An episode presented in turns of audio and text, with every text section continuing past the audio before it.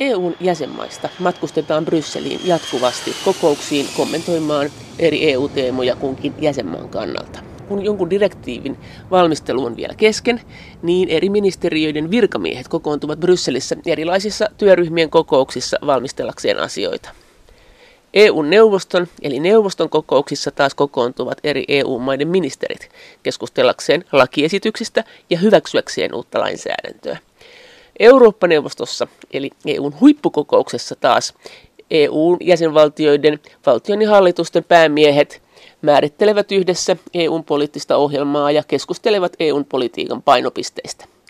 Satu Keskinen on yksikön päällikkö valtioneuvoston kanslian EU-asioiden osastolta, eli siis virkamies, jolla on laaja kokemus näistä kokouksista ja niiden valmistelusta virkamiehen näkökulmasta. No mä oon ministerineuvostoissa käynyt täällä nyt, kun mä valtioneuvoston kansliassa ollut viitisen vuotta, niin yleisten asioiden neuvosto on sellainen, joka kuuluu meidän valmisteltaviin. Niin, sä käyt sielläkin? Joo, vaihtelevalla aktiivisuudella. Et nyt ehkä vähän vähemmän ihan viimeisen vuoden aikana on ollut aika paljon muuta, on ollut muuttoliikettä ja, ja Brexittiä ja kaiken näköistä, niin, mutta tässä vuosien aikana kilpailukykyneuvosto tuli erittäin tutuksi, että sieltä tuolta Temmistä on niin tänne tullut ja, ja sitä kilpailukykyneuvostoa varsinaisesti hoitaa. Sä ravasit siellä Brysselissä sitten? Kyllä, aika paljon. Neuvostoissa on tullut kyllä käytyä kymmeniä kymmeniä kertoja niin kuin ministereiden kanssa ja ja sitten työryhmässä ihan virkamiehenä aikana niin, niin kävin tosi paljon. Kerran juttelin yhden toisen virkamiehen kanssa, joka sanoi, että kun on tällainen Brysselin päivä, sinne mennään aamulla, tullaan illalla, että se herääminen on tosi aikaisin. Milloin sä heräät? Jos mä muistelen nyt vähän taaksepäin sitä, kun kävin työryhmässä aikanaan, meillä oli palveludirektiivi, oli suuri harjoitus ja olin siinä sitten Suomen edustajana, niin aamukone lähtee Brysseliin tuossa seitsemän jälkeen, niin kyllä sitä sitten selkeästi ennen kuutta aamulla herättiin ja lennettiin Brysseliin. Kun kone laskeutui, niin tiesi jo siinä vaiheessa aina, että on pikkusen myöhässä, että kiirettä piti. Menittekö se taksilla? Taksilla sitten? kyllä sai mennä ja saa, saa yhä mennä, mutta jonot on, on huimat. Taksilla mentiin ja, ja suoraan saliin ilman mitään sen ihmeempiä valmistelubriefejä. Siis mihin, mikä, mikä rakennus se on? Se on Justus Lipsius, eli neuvoston rakennus, missä järjestetään näitä työryhmäkokouksia, ministerineuvostoja ja Eurooppa-neuvoston kokoukset. Iso rakennus siellä Schumannin aukiolla Brysselissä. Se on se rakennus, kun näkee aina televisiossa, kun on se härkä siellä takana, se Eurooppa-härkä, ja joo. sitten päämiehet tulee sinne ja ovet paukkuu ja siinä otetaan sitten kuvia, kun ne vilahtelee sinne sisään. Joo, virkamiehet käyttää yleensä semmoista vähän vaatimattomampaa ovea siinä talon toisella puolella, mutta samainen rakennus. Ja sinne mentiin, ja meillähän on, niin Suomella niin kuin kaikilla jäsenmailla on siellä siinä kyseisessä rakennuksessa, niin meillä on omat delegaatiotilat. Siellä voi työskennellä, siellä on jonkin verran vielä yhä tänäkin päivänä kiinteitäkin tietokoneita, mutta sinne mennään yleensä läppärin kanssa ja katsotaan vähän papereita etukäteen ja, ja otetaan tulosteet, jos tarvii kopioita.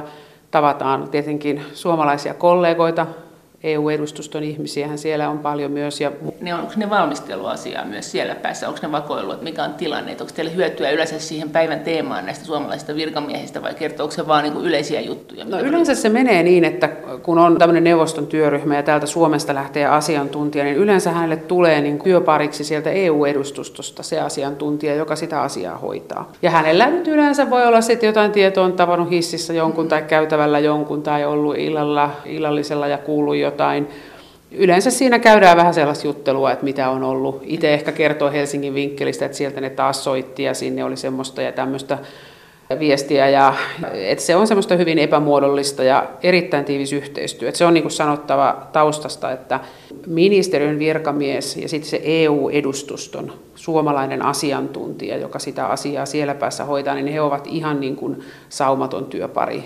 Ja, ja siinä ei ole niin kuin mitään salaisuuksia, että todella yhteen hiileen puhalletaan ja se on niin kuin se vahvuus ehdottomasti. Ää, miten tämä sitten Brysselin päässä tämä virkamies, niin se sanot, että se voi kuulla lounaalla ja kahvilassa ja hississä, että siellähän on ilmeisesti niin kuin ilmasakianaan juoruja ja tarinoita. Vai? Mä koen, että oli ihmisiä ihan missä tahansa, niin aina syntyy juoruja. Ja eikä se ole pelkkää juoruiluja, vaan se on usein semmoista, että nämä on jos ajatellaan sitä työskentelyä siinä virkamiestasolla, niin sulla on joku direktiiviehdotus tai asetusehdotus, ja sitä käydään hyvin systemaattisesti läpi työryhmässä, ja siinä on hyvin teknisiä kysymyksiä, niin Sitten on semmoisia nippelis, nappelis, pikkuasioita, joita ei ehkä sitten joku jäsenvaltio edes tuo siellä salissa esiin, mutta sitten sä voit lähestyä jotakin kollegaa ja sanoa, että onko teilläkin samanlainen ongelma, kun meillä on nyt tämmöinen ongelma. Ja, ja tämän kaltaista keskustelua voidaan käydä vähän semmoista, että olisiko meillä yhteistä intressiä vai ei.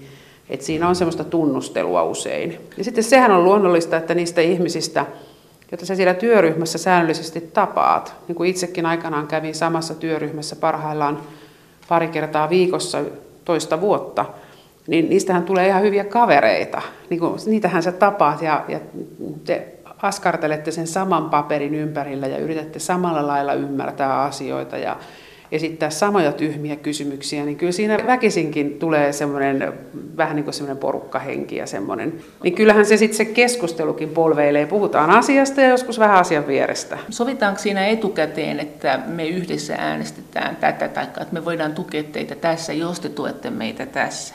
Vai tuleeko nämä yllätyksinä salissa, vai oletteko te soitellut tai lähetelleet sähköposteja tämmöisistä asioista etukäteen ennen kuin te menette sinne? Ettehän te varmaan sinne voi mennä tietämättä, mitä kannattaa koittaa viedä läpi ja mitä ei, ja missä muodossa? No semmoinen ensinnäkin, että tällainen tilanne, että äänestettäisiin, että niin kuin ihan aidosti, että mä en ole myös itse tainnut virkaudella kerran joutua tilanteeseen, jossa äänestetään. Että se, se tavallaan se on mielenkiintoista, että miten se käytännössä se juoksutus siellä kokouksessa menee, että siellä ei, ei sanota, että nyt käsi ylös, kuka voi kannattaa ja kuka vastustaa, vaan sitä, siellä käydään keskustelua, jäsenvaltiot esittää näkemyksiä, artiklaa voidaan muokata, miettiä mikä teksti kävisi ja sitten lopulta siihen tekstiin, joka on jo sitten kaikkien hyväksymä, niin siinä voi olla sitten jollain jäsenvaltiolla vielä jotain tarkasteluvaraumaa, parlamenttivaraumaa, ylipäätään on vielä jotain duubioita ja sitten niitä varaumia poistellaan, saadaan lisätietoa komissiolta, ymmärretään, että tämä ei nyt auta tämä rutina, tässä on nyt annettava periksi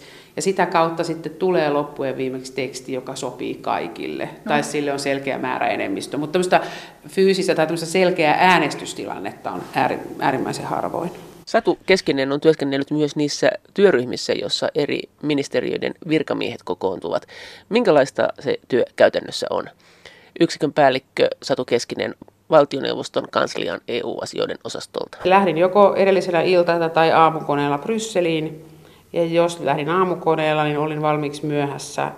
Hyppäsin taksiin, menin suoraan kokouspaikalle suoraan saliin, istuin siihen paikalle, pistin kuulokkeen päähän, että kuulen mahdollisia tulkkauksia. Ja, näitä, ja siinä sitten oli yleensä se meidän EUen, EU-edustuston ihminen, asiantuntija, istuja, vaihdettiin paikkaa ja kysyin, että onko tässä jotain erikoista ja mennään siinä ja siinä artiklassa ei mitään. Ja sitten siihen tavallaan hypätään mukaan ja Tämä varmaan riippuu henkilöstä. Usein mietin niitä, kun tiesin etukäteen, mitä artikloita käsitellään, niin mä katsoin, mikä valtioneuvoston kanta on, mitä ehkä suuri valiokunta on tästä lausunut. Oliko tässä jotain herkkyyksiä? Ja sitten tein ihan enkuksi ranskalaisia viivoja, että sitten tämmöisiä asioita voisi sanoa. Ja tietenkin suhteutettuna siihen, mitä muut sanoo.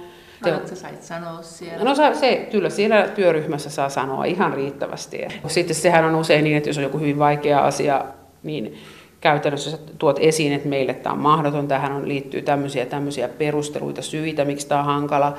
Siellä työryhmässä on aina paikalla sitten komission edustaja. Komissiohan on tehnyt sen ehdotuksen ja useinhan sitten käy niin, että toteat, että tämä on meille hankala ja voisiko komissio antaa lisätietoa, selvittää, miksi tämä on näin ja onko komissiolla ajatusta, miten tätä asiaa voitaisiin ratkaista. Komissio on itse asiassa varmaan eniten äänessä jos ajatellaan yksittäistä tahoa. Toki puheenjohtaja, joka vetää yhteen, jakaa puheenvuoroja, pitää yllä niin kuin sitä struktuuria. Ja sitten kuulemma on näin, että siinä vaiheessa kun mennään lounaalle, niin siinä vaiheessa sitten on aika jännittävää, että onnistuu pääsemään lounaalle semmoisen ihmisen kanssa, jonka kanssa olisi tärkeää saada juttuja. Vähän siis joo, jonkun muun maan. Mä, joo, tai sitten jos on, mulla on itsellä sellainen, mulla, mä ainakin olen kokenut itse, että silloin kun siellä on työryhmässä ja käyttää puheenvuorot ja parhaimmillaan laatii vielä raporttiakin. Sitä itse en enää tänä päivänä kauhean usein tee, tai en tee, mutta kun tein, niin kyllä mä koen, että lounastauko on tauko. Onko? On. Että kyllä mä yleensä täytyy myöntää, että mä menin sen Suomi-kollegan kanssa lounalle. Ja jos oli sitten, totta kai, jos on joku asia, joka on pahasti kesken tai muuta, niin sitten jutellaan. Sitten iltapäivällä kokous jatkuu ja milloin se loppuu? No kokoushan periaatteessa kokous voi jatkua, varsinkin ne koreperit, niin ne voi jatkua hyvinkin pitkään yömyöhään. Et mä en enää muista, mihin aikaan tulkit lähtee salista.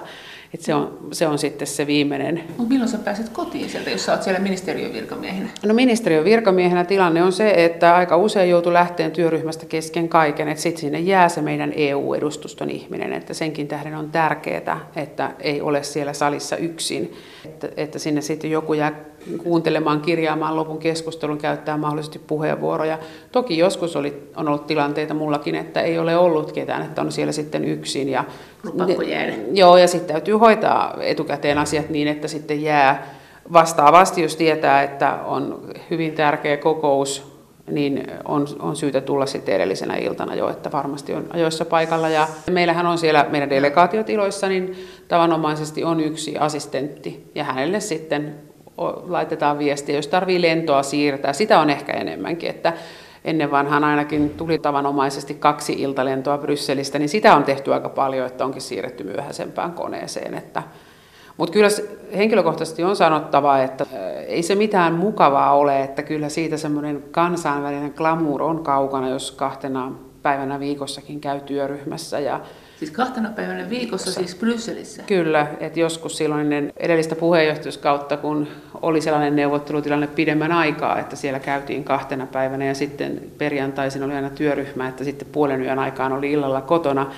niin e, kyllä se ihan työstä kävi, että näin voi sanoa. Aamulla tärppänä töihin, jos ei ole perjantai Joo, kyllä, ja sitten yleensähän raportoida pitäisi suhteellisen nopeasti. No kirjoitatko lentokoneessa sitten ne? Siihen aikaan kyllä kirjoitin aika paljon lentokoneessa. Että... Ja se on niin kuin työryhmäkokous Se on työryhmäkokous, Ja sitten se ministerin kokous tulee myöhemmin? Se tulee myöhemmin ja siinä, siinähän on niin kuin muodollisesti tulee etukäteen asialistasta tiedetään, että mitä direktiiviehdotuksia, mitä päätelmäluonnoksia, mitä asioita siellä käsitellään. Siellä on useita teemoja. Te olette silloin niin tehnyt näissä omissa kokouksissanne ne pohjat siihen. Kyllä. No mikä se ministerin rooli sitten on? Te virkamiehet, teillä on nämä langat käsissä ja teillä on koko tämä tausta sälä ilmeisesti hallussa aika hyvin. Miten te niin syötätte sille ministeriparalle, joka saattaa olla siis semmoinenkin ministeri, että se on vaikka pari kuukautta sitten astunut siihen hommaan eikä tiedä asiasta mitään. Oletteko te siellä aivan niin kuin, älä, älä puhu noin? Ei, ministerit on, mun täytyy sanoa, itse on yli 20 vuotta tehnyt tätä hommaa ja monen ministerin kanssa, niin ministerit on erittäin fiksua porukkaa.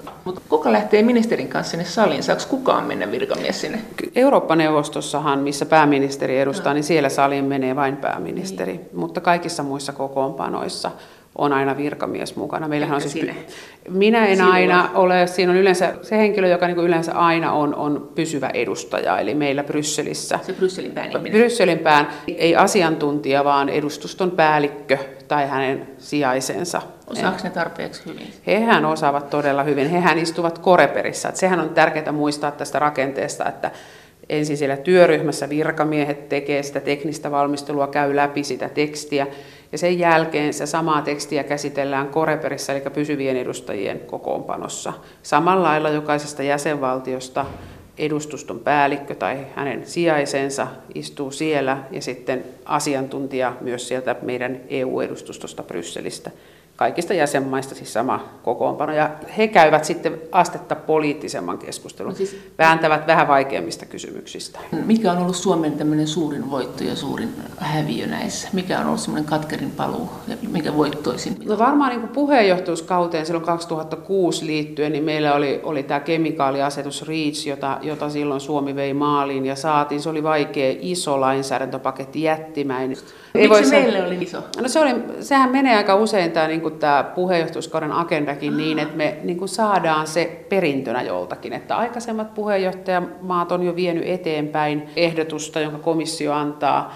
Ja sitten se tuli meille, oltiin siinä vaiheessa, että piti neuvoston ja parlamentin yhdessä tehdä se diili loppuun. Ja sitten sokerina pohjalla me saatiin vielä se kemikaalivirasto Suomeen. Niin, no se oli tietysti mukava asia myös, mutta silloin oli ehdottomasti varmaan ykkönen oli tämä REACH-palveludirektiivi, että ne on ollut semmoisia, missä Suomi on niin puheenjohtajana onnistunut. No, mikä on meillä sitten on ollut semmoinen suurin tappio tai mikä on ollut katkerin pala niellä? Mä en kyllä halua henkilökohtaisestikaan arvioida, mikä meillä on ollut hirveän suuri pettymys tai epäonnistuminen. Mutta kyllä mä voin sanoa myös rahoituskehysneuvotteluista, joissa oli viimeksi mukana, niin kyllä me onnistuttiin ihan varmasti kaikilla objektiivisilla mittareillakin niin maatalouden rahoitusratkaisussa ihan hyvin Suomi sai tavoitteitaan läpi ja, ja, ja sai varmasti läpi myös siinä, että meillä oli tavoitteena, että rahoituskehysten kokonaistaso, eli se potti rahaa, mitä EU käyttää tulevina vuosina, pysyisi mahdollisimman alhaisena ja näin kävi. Että se ei ollut meidän ansio, mutta meidän tavoitteet. Miten tämmöiselle ministerille sitten käy, kun se lähetetään täältä esikuntineen sinne Brysseliin ja sitten jos sille käykin niin, että se on, sille on sanottu, että Suomen kanta on tämä ja tämä ja sitten siellä pelitilanteet muuttuu, se joutuukin vaihtaa lennosta kannan, tai ei saa ollenkaan sitä läpi, mitä oli oletettu, että kuin nolo se on. No ei, se asiat valmistellaan niin, ettei pääse syntymään tällaisia noloja tilanteita. Oikeasti? Kyllä ei mä... tule yllätyksiä vaikka. No, eihän sinne sitten kannata mennäkään.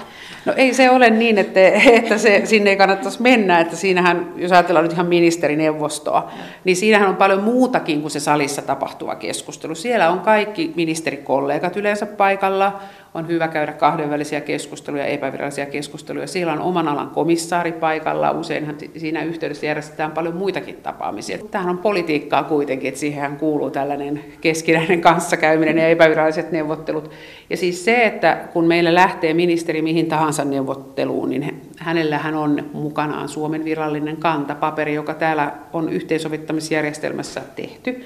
Ja se kyllä äh, rakennetaan usein sellainen taiten, että siihen jätetään meidän, kirjataan tietenkin ensisijaiset tavoitteet, mitä me halutaan. Ja sitten tietenkin joustovaraa, että sehän ei olisi poliittisesti eikä älyllisestikään kovin järkevää, että me kirjoitettaisiin sellaisia eipäs-juupaskantoja, jossa ei sitten olisi mitään joustomahdollisuuksia, kun aika isossa porukassa kuitenkin asioita neuvotellaan. Ja tietenkin on sitten on tiettyjä rajoja, joita ei olla valmiita ylittämään. Kuten?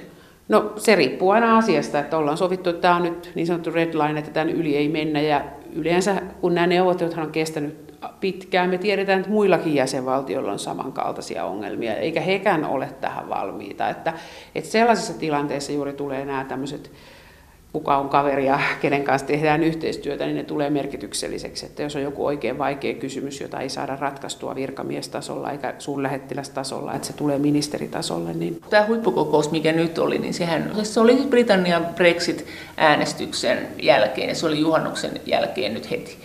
Siis soitin sulle tuossa kesäkuun alussa ja sä sanoit, että tämä kokous on tulossa, että tehdään tämä haastattelu sen jälkeen, koska sinulla on kiire on tulossa huippukokous, mikä oli ihan ymmärrettävää.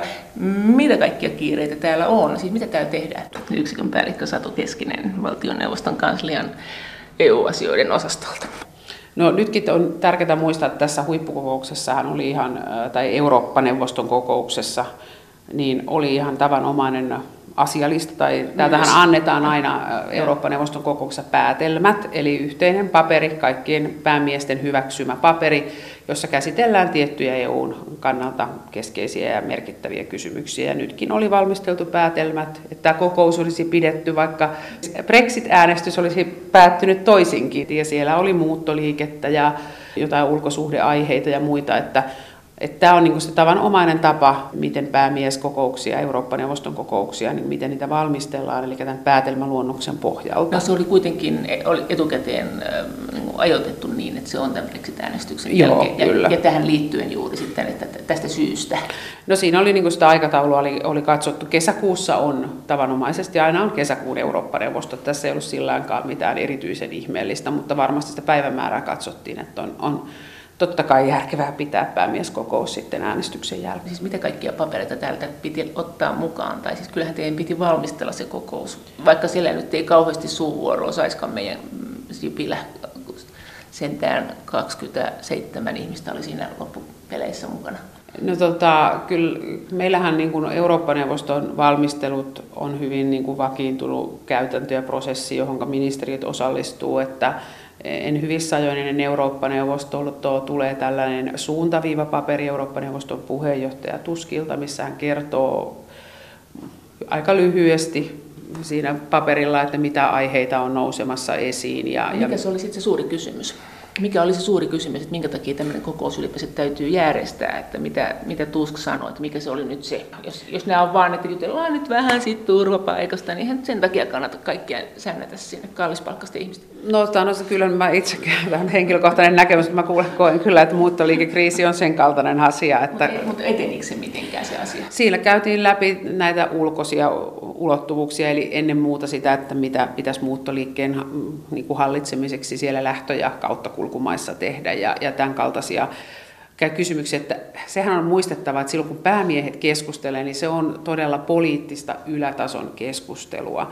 Ja sitten täytyy ajatella myös se, että jokainen sana, joka siihen päätelmiin tulee, niin se on hyvin punnittu, koska sen pitää jokaisen päämiehen hyväksyä. Ja tämähän on nyt tietenkin, että kyllähän Euroopassa tapahtuu aika paljon, että ei ole niin kuin pulaa siitä, korkean profiilin EU-asioista, jota päämiesten pitäisi käsitellä. No miten muuttoliikkeelle sitten, miten siellä keskusteltiin, miten se tilanne eteni siitä tilanteesta ennen sitä kokousta, että mitä konkreettista siinä nyt tapahtui? Tai... Mä en sitä voi, enkä halua tietenkään kommentoida, että mitä siellä kokouksessa tapahtuu. Että sen voi sanoa, että näitä päätelmiä valmistellaan juuri täällä Koreper pysyvät edustajat siellä Brysselin päässä, jokaisen EU-jäsenvaltion edustuston päälliköt käsittelee ja valmistelee sitä päätelmäpaperia etukäteen ja jonkin verran sitä draftaillaan eli muokkaillaan. Päämiehet siellä salissa esittelee aina jotain muutosehdotuksia, joita sinne sitten viedään, joka on kaikkien hyväksyttävissä. Mutta onko se niin, että siis siellä ei todellakaan saa olla muuta kuin ne päämiehet, eikä myöskään kuunnella sitä kokousta, että siis kukaan ei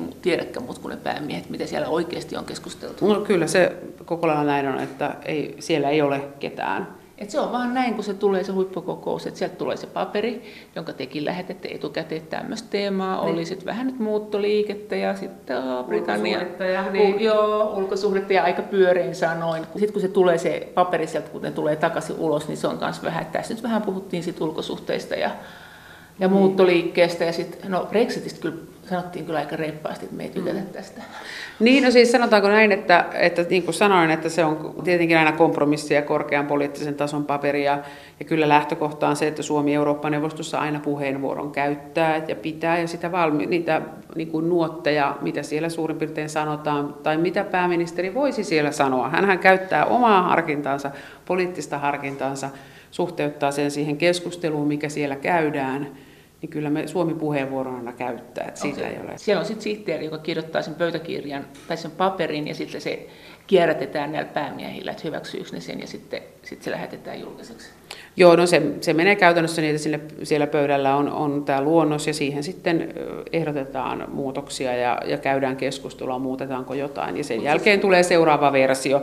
Jos on, on suuria muutoksia, niin sitä tulee ihan konkreettisesti uusi meneekö, versio pöydälle. Meneekö nämä paperitkin päämiesten pöydälle vai meneekö ne niiden apujoukkojen pöydälle? Ihan päämiesten, siellä salissa päämiehet. Katsoo sitä paperia. Ja he draftaavat. Oikeasti. Kyllä, jos sitä draftataan, että ei aina mitenkään suure, suuressa määrin, mutta Tämä on, että mä, tämä on mun henkilökohtainen näkemys, että kyllä mulla on suuri arvostus pääministereitä kohtaan, että he ovat niissä tilanteissa yksin, että, että tota, ministerineuvostossa kuitenkin vieressä istuu suurlähettiläs, joka osaa asiat erinomaisesti ja takarivissä virkamiehiä, että se on vähän, vähän erilaista. Että päämieskokoukset, nehän alkaakin yleensä siinä sitten vasta Eurooppa-neuvostot siinä illan suussa ja siellä yö myöhään istutaan ja päivällä on tultu ja matkustettu ja tavattu mediaa, että se on ihan kyllä täydestä työstä käy ne päivät ja vaatii kyllä päämieheltä paljon. Olit sen mukana siellä nyt? Tässä Olin joo, kyllä. No, minkälainen, sanottiin, että siellä oli vähän hautajaistunnelma sen Brexit-äänestyksen jälkeen. Tosin sitten jotkut sanoivat, että sitten kun näin sanoivat, että kun ruumis oli saatu pois paikalta, eli Britannia ei ollut sitten toisena päivänä siellä, niin tunnelma vähän piristyi. Oliko se näin? No en mä tiedä, mun täytyy sanoa, että tässä on henkilökohtaisesti. Mä olen itse mun kaikki kansainvälinen ajattelu on lähtenyt Oper vuodesta Britanniassa ja mulla on suuri lukkarin rakkaus Britanniaa kohtaan, että mä niin varmaan henkilökohtaisesti surin vielä seuraavanakin päivänä, että näinkö tässä käy. Mutta oli se erilainen koko, kokous kuin aikaisemmin ehkä just tunnelmaltaan. Ja se itselle se konkretisoitu hyvin, kun Eurooppa-neuvoston kokous päättyy, niin siellä on jokainen jäsenvaltio pitää mediabriefin ja, ja näille suurille maille, Saksalle, Britannialle ja Ranskalle on varattu isot lehdistöhuoneet. Ne on siinä vierekkäin samalla käytävällä. Suomella on vähän pienempi siellä peremmällä ja, Ja kun kulki siitä sitten ohi ja Hollandin huone oli tupaten täynnä ihmisiä ja Merkelin huone oli tupaten täynnä ihmisiä ja Britannian ovi oli kiinni ja ketään ei ollut siinä, niin itselle tuli henkilökohtaisesti sellainen tunne, että, aa, että tämä on nyt aika konkreettista.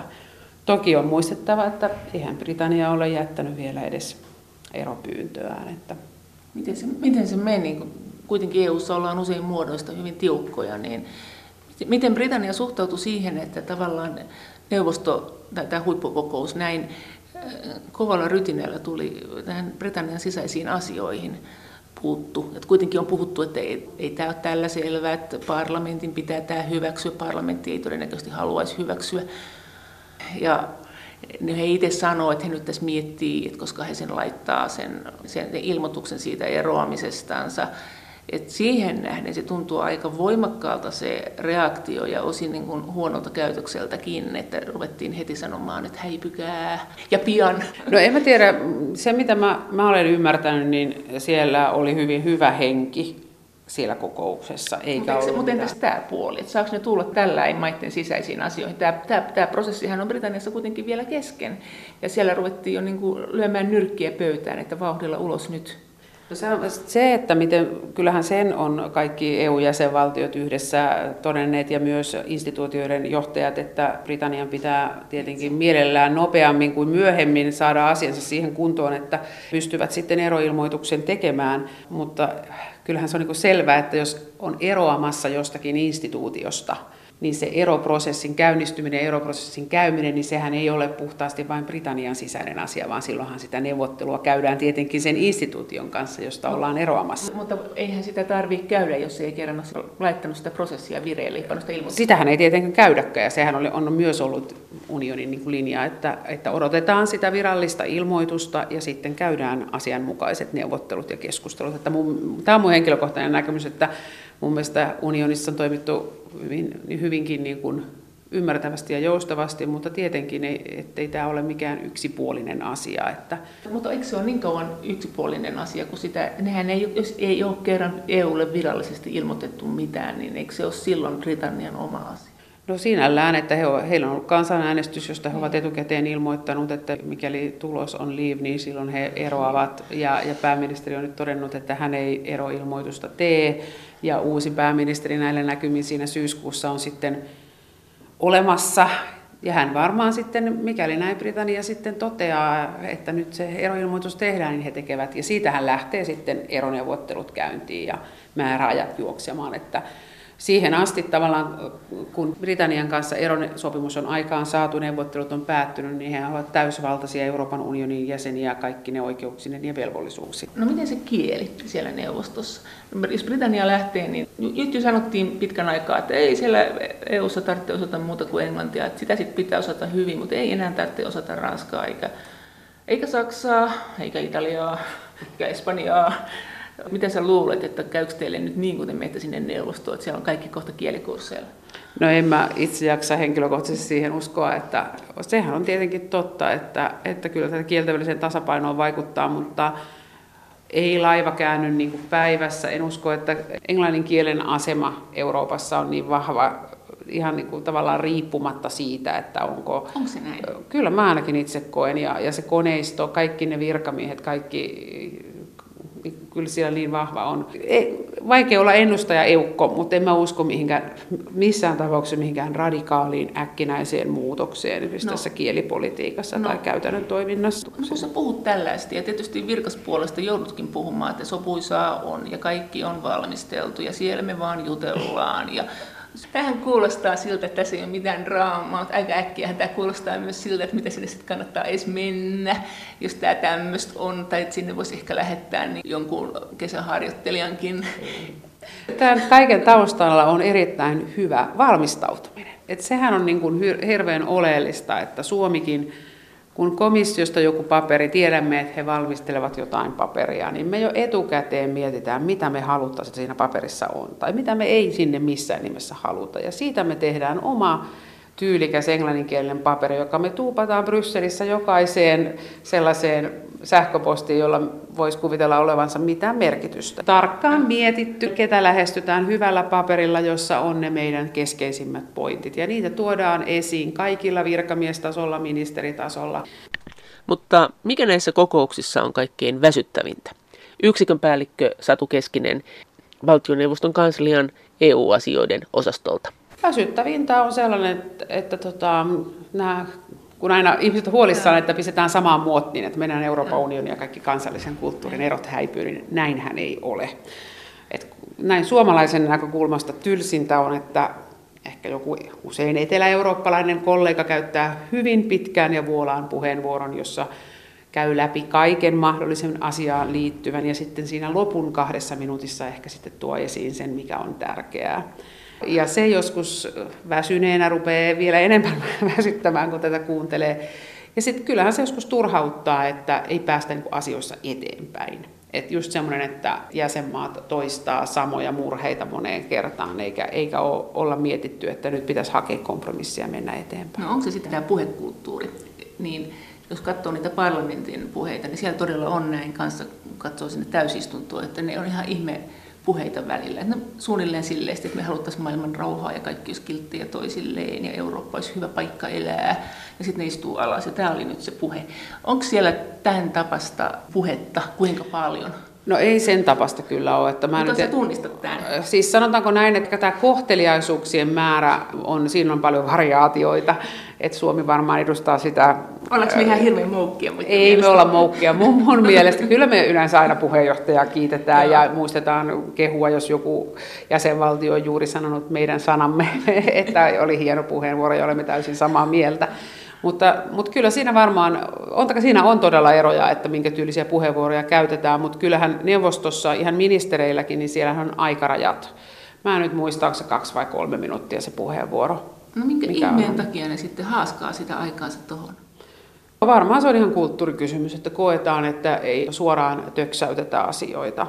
Että, no se on siis tarkka tasapaino, että, että kyllä mäkin henkilökohtaisesti joskus, kun jotain papereita tai puheenvuoroja valmistellaan, niin vähän sitten sanon, että ehkä se nyt vähän jotain pehmennystä kannattaa laittaa. Ja, ja semmoisia ihan niin kuin teknisiä asioita puheenvuorossa, että puheenvuorojahan tulkataan useille kielille, niin on tärkeää, että niitä ydinviestejä vähän toistetaan ja ettei se ole vaan semmoinen konekiväärilista, että meillä oli tämmöinen, tämmöinen, tämmöinen tämmöinen asia, vaan on tärkeää rakentaa se puheenvuoro niin, että sitä on helppo seurata ja todeta montako huolta meillä on ja tämä on ensimmäinen ja tämä on toinen ja tämä on viimeinen ja vielä haluan lopuksi korostaa, kuinka tärkeää tämä on.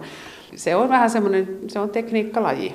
Puhuuko siellä englantia vai puhuuko se suomea? Onko se, onko se niin, että tulkit tulkkaa kaikki? Tulkit tulkka, se on, siinä on vähän variaatioita ja mä olen itse käyttänyt sekä suomea että englantia työryhmässä puhuessani aikanaan, että että molempia. Miten kun sä sen näet, kun sä oot siellä kokouksessa, joskus tulkit sanotaan näin, valittaa sitä, että minkä ihmeen takia ihmiset puhuu sitä englantia, kun ne puhuu sitä niin huonosti, että sitten tulkit ei osaa tulkata että se voisi olla parempi, että puhuisi sitä äidinkieltään ja antaisi ammattitulkin puhua sit sitä englantia? No mä, mä kyllä ajattelen niin päin, että jos sitä englantia yhtään pystyy puhumaan ymmärrettävästi, niin kyllä se on parempi kuitenkin puhua sitä englantia, koska se tilanne, mikä on aidosti, että useinhan tulkki ei ole niin, että on Suomi-Portugali-tulkki se, menee yhden, se menee yhden kielen yli, että ensin suomalainen sanoo suomeksi, jonka sitten tulkki kääntää englanniksi, jonka portugalilainen tulkki sitten kääntää englannista portugaliksi. Niin siinä tämmöinen rikkinäisen puhelimen vaara kuitenkin on. Et toki näitä puheenvuorojen perusviestejä voidaan niin kuin toimittaa englanniksi sitten tulkeille jo etukäteen. Tietysti sillä varauksella, että jos ministeri puhuu niin kuin hän puhuu, mutta tämmöiset peruslinjaukset meillä ehkä on. Okay ketkä puhuu eniten, tai siis eniten omaa äidinkieltään, vähiten englantia? Ketkä, mitkä onks, maat? Niin, mitkä maat?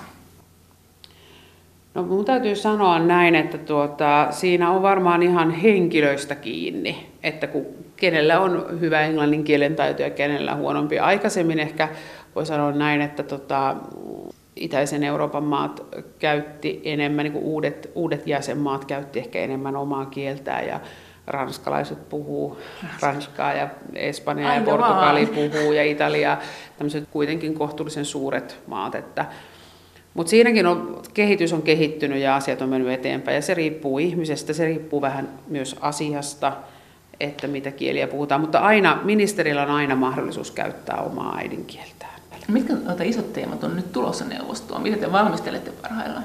Niin, no varmasti siis Brexit on, on varmasti keskeinen asia, sitten muuttoliikekriisi on asia, joka varmaan äh, tulee säilymään agendalla, koska vaikka ei tulisi mitään uutta aaltoa, uutta piikkiä tavallaan maahantulijoihin. Että siis kaikkeen pitää tavallaan siinäkin kriisissä olla valmiina. Suomihan on siinä mielessä maineikas, että meillähän on tämmöinen kuvio, että me itse asiassa valmistellaan, eduskunta on mukana näissä, suuri valiokunta, siis myös oppositio tässä meidän EU-politiikassamme, mitä ei kaikissa maissa ollenkaan ole. Eli meillä tämä pyörähtää, nämä paperit, nämä pyörähtää eduskunnan kautta, jossa Joo. suuri valiokunta ja niin erityisvaliokunnat saa sitä kommentoida, ne pyytää Joo. sinne asiantuntijoita. Kyllä. Ja sitten se tulee tänne valtioneuvostoon, jossa Joo. taas käydään kokouksia läpi. Joo, kyllä, että se on, niin kuin meillä perustuslaki sanoo, että yhteistoiminnassa eduskunnan kanssa niin kuin valtioneuvosto näitä EU-asioita valmistelee. Ja se on ehkä sellainen asia, että joka joskus unohtuu, että meillähän on vahva perinne enemmistö hallituksesta. Ja sinälläänhän meillä, meillä ei ole, ole olemassa sellaista erityistä ongelmaa siinä, että me toimimme yhteistyössä eduskunnan kanssa. No, kuka tässä kovimmassa helteessä on? Jos tulee joku huippukokous esimerkiksi, niin kuka se on täällä, joka painaa eniten töitä sen asian eteen? Tarkoitatko, että jos Eurooppa-neuvoston niin, valmistelussa... Joo No, pääministerihän on meillä se henkilö, joka, joka edustaa Suomea ja ylipäätään Suomessa johtaa EU-politiikkaa. No, Sehän on ihan kuka se... siellä tekee taustat? Hän tuskin nyt ehtii niitä taustoja tehdä, kun hän on muutakin tekemistä. No kyllä, mä varmasti sanon, että täällä meillä EUSissa se, me ollaan ihan muodollisestikin, EU-sihteeristö on taho, joka valmistelee Eurooppa-neuvoston kokoukset ja laatii siihen liittyvät tausta-asiakirjat ja, ja, ja briefaa pääministerin ja, ja matkustaa sinne pääministerin kanssa ja mutta mikä siinä sitten on ongelmana, kun katsoo tätä, niin nämä teidän tiedotteet, nämä on aika mitään sanomattomia, ne on niukkoja, se on hirveän vaikea saada selville, että mitä siellä on oikeasti tapahtunut. Sitten siinä on vielä semmoinenkin ongelma, että kun näistä puhutaan tai virkamiesten kanssa puhuu, niin usein ne on vähän silleen, että en mä voi kommentoida, mitä siellä sanottiin, ja en mä voi kertoa, mitä muut maat on mieltä, vaikka se nyt on siis lehdissä, niiden maiden lehdissä ja niiden maiden nettisivuilla kerrottu, että ulospäin tästä muodostuu helposti semmoinen kuva, että ne vaan niin kuin nuhjaa siellä, ne ei saa mitään aikaa, niillä ei ole edes äänestyksiä, että, ja me ei saada näistä papereista mitään selvää. Että onko ne nyt vaan niin kuin käynyt siellä sanomassa, että jee, ilmasto, niin kuin nousseet aamulla kello kuusi ja tulleet 12 takaisin ja tässä oli saalis. No kyllähän sitä tulee kuitenkin ihan saalista, koska se tulee sitovaa lainsäädäntöä, että, se, että komissiohan antaa ehdotuksen, joka sitten, jota hierotaan niin kauan neuvostossa ja parlamentissa, että löydetään yhteinen ymmärrys joko yksimielisesti tai määräenemmistöllä, että kyllä sieltä saalista tulee niin tulosta. Mutta se on kyllä varmasti totta, en mä epäile yhtään niin median näkökulmasta, että tuntuu, että ei tihku eikä ropise mitään, että mitä siellä on tapahtunut ja, ja mitä mieltä niin kuin ollaan. Että siinä on tietysti myös kyse siitä, että usein ennen neuvostoa, niin eihän me tietenkään haluta kertoa, ei ole Suomen edun mukaista kertoa neuvottelutavoitteita medialle ja sitä kautta kaikille muille jäsenvaltioille. Että kyllähän sit, sekin on niin yksi ihan aito syy, miksi mm. ollaan ehkä niukkasanasia. Sitten kun tullaan takaisin, niin sittenkään ei kerrota. Kyllä mä nyt kokisin, että aika, aika no avoimesti kerro. kyllä ministerit kertoo. no niin, mutta sano nyt että esimerkiksi, mitä nyt eri maat sanoo Brexitistä. Et pysty sanoa, etkä uskallakaan. No ei tietenkään, koska se oli päämieskokous, jossa minä en ollut kuulemassa keskustelua. Että, että sehän tässä on myös, että Eurooppa-neuvoston osalta ei, siellä ei ole ketään lintua lauda, langalla, joka, joka sen keskustelun kuulisi muuta kuin pääministeri no, ei itse. paljon minkään muunkaan ministeriön virkamiehet kerro hirveän paljon, että mitä muut maat on mistäkin mieltä. Onko tämä nyt joka maassa tämmöinen tapa vai onko me nyt kehitetty tämmöinen? Tämä kyllä tavallaan syö meidän kansalaisten luottamusta EU, kun me ei tiedetä. No siinä on varmaan on niin kuin virkamiehilläkin niin kuin henkilökohtaisia näkemyksiä, mitä haluaa sanoa ja mitä ei, mutta kyllähän tässä tietenkin on ollut vähän sellaista, että kun neuvotteluprosessi siellä Brysselin päässä on kesken, niin ajatellaan, että ei ole Suomen kansallisen edun mukaista kesken neuvotteluprosessin vaikka niin sanotusti tai jotakin jäsenvaltiota. Tämä se on meille hyvin hankala ja hyvin erimielinen, mutta nämä ovat meidän ystäviä, että, että ajatellaan, että se ei ole niin kuin pitkässä juoksussa meidän edun mukaista. Mutta koska sitten keskustellaan, tähän on kuitenkin tämmöinen rotaatio usein, että nämä samat paperit ja samat teemat, niin tämä on vähän tässäkin, kun näitä kattelee, että jos en mä tässä rotaatiossa ehdi tästä juttuun, niin seuraava rotaation aikana kyllä varmasti. Että nämä paperit, nämä samat teemat, nämä vaan pyörii ja pyörii ja pyörii ennen kuin ne on päätetty, niistä ei tietenkään voi puhua kauheasti, ettei saa Suomen neuvottelustrategia teimme julkiseksi, mutta sitten kukaan ei edes tiedä, milloin tämä päätepiste oli. Ja jos se on joskus, niin sittenhän siitä ei enää voi puhua, kun se on jo päätetty, että ei siinä nyt enää hirveästi ole mitään sanomista, kun ei sitä enää sitten voi muuttaakaan. No siinä on varmaan sitten median edustajilla on kova työ, kun ne seuraa kaikkien maiden kansallista mediaa, että että siitähän voi saada sitten niin. sellaista kokonaiskäsitystä, että mitä mieltä Suomi oli nyt vähän tätä mieltä ja Ranska on ehkä tätä mieltä, Ruotsissa käydään tämän kaltaista keskustelua ja Puolassa tällaista, niin kyllähän siitä sitten voi, voi jo sitten arvata vähän, että mitä siellä salissakin kukin maa sanoo. Ja eikä, enkä mä nyt niin kokisi, että meillä ainakaan täällä, että oltaisiin täysin, täysin niin kuin mykkiä, että ei, ei millään lailla – Sanotaanko näin, että kyllä varmaan tietyt sordiinot on päällä ja, ja se liittyy just siihen, että, että halutaan turvata omaan neuvottelupositioon. Ja tämä unioni on siitä sellainen mielenkiintoinen kokoonpano, että tässä niin tarvii toinen toisiaan.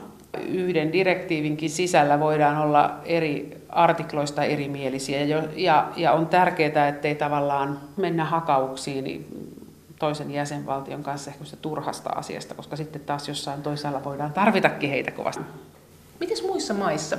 Käydäänkö siellä niin kuin kiivaampaa keskustelua näistä neuvoston kokouksista? Siis se on ehkä semmoinen, että, että niitä neuvoston kokouksia, niin en osaa sanoa, että seura, seurataanko jossain jotenkin erityisellä Joo. tarkkuudella. Eurooppa-neuvostojahan tietenkin, niin päämieskokoukset, niin nehän on tietenkin sen tason tapahtumia, että kaikissa jäsenvaltioissa media niitä käsittelee. No eihän niistä oikeasti voi, koska ensin sä näet, kun ne menee niillä suihkukoneilla sinne omillansa, ja sitten ne menee sinne julistuslipsiukseen, sinne rakennuksien sisälle, ja sitten tulee sieltä ulos, ja sitten ne pistää sen yhden a ulos, joka on usein vähän sitä suuntaa, että eikä ne hirveästi niitä edes niitä lausuntoja, niin kuin haastatteluja siinä jakele. No kyllä, jos katsoo silloin, kun kokous päättyy, tai niin kuin mikä meilläkin on tapana, että pääministeri antaa kokouksen aluksi, Joo. tapaa suomalaiset kirjeenvaihtajat ja, ja sitten kokouksen päätteeksi tapaa ja sitten vielä doorstep, eli siinä ovella kun tullaan sisään, niin voi, voi jonkun lyhyen lausunnon antaa.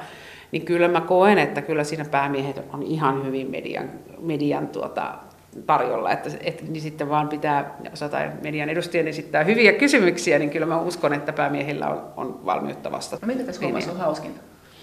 No hauskinta on se, että tapahtuu. Ja sitten tota, kyllä mä itse mä pidän tästä, että tässä on aidosti kansainvälinen tekemisen meininki, että mä tykkään siitä.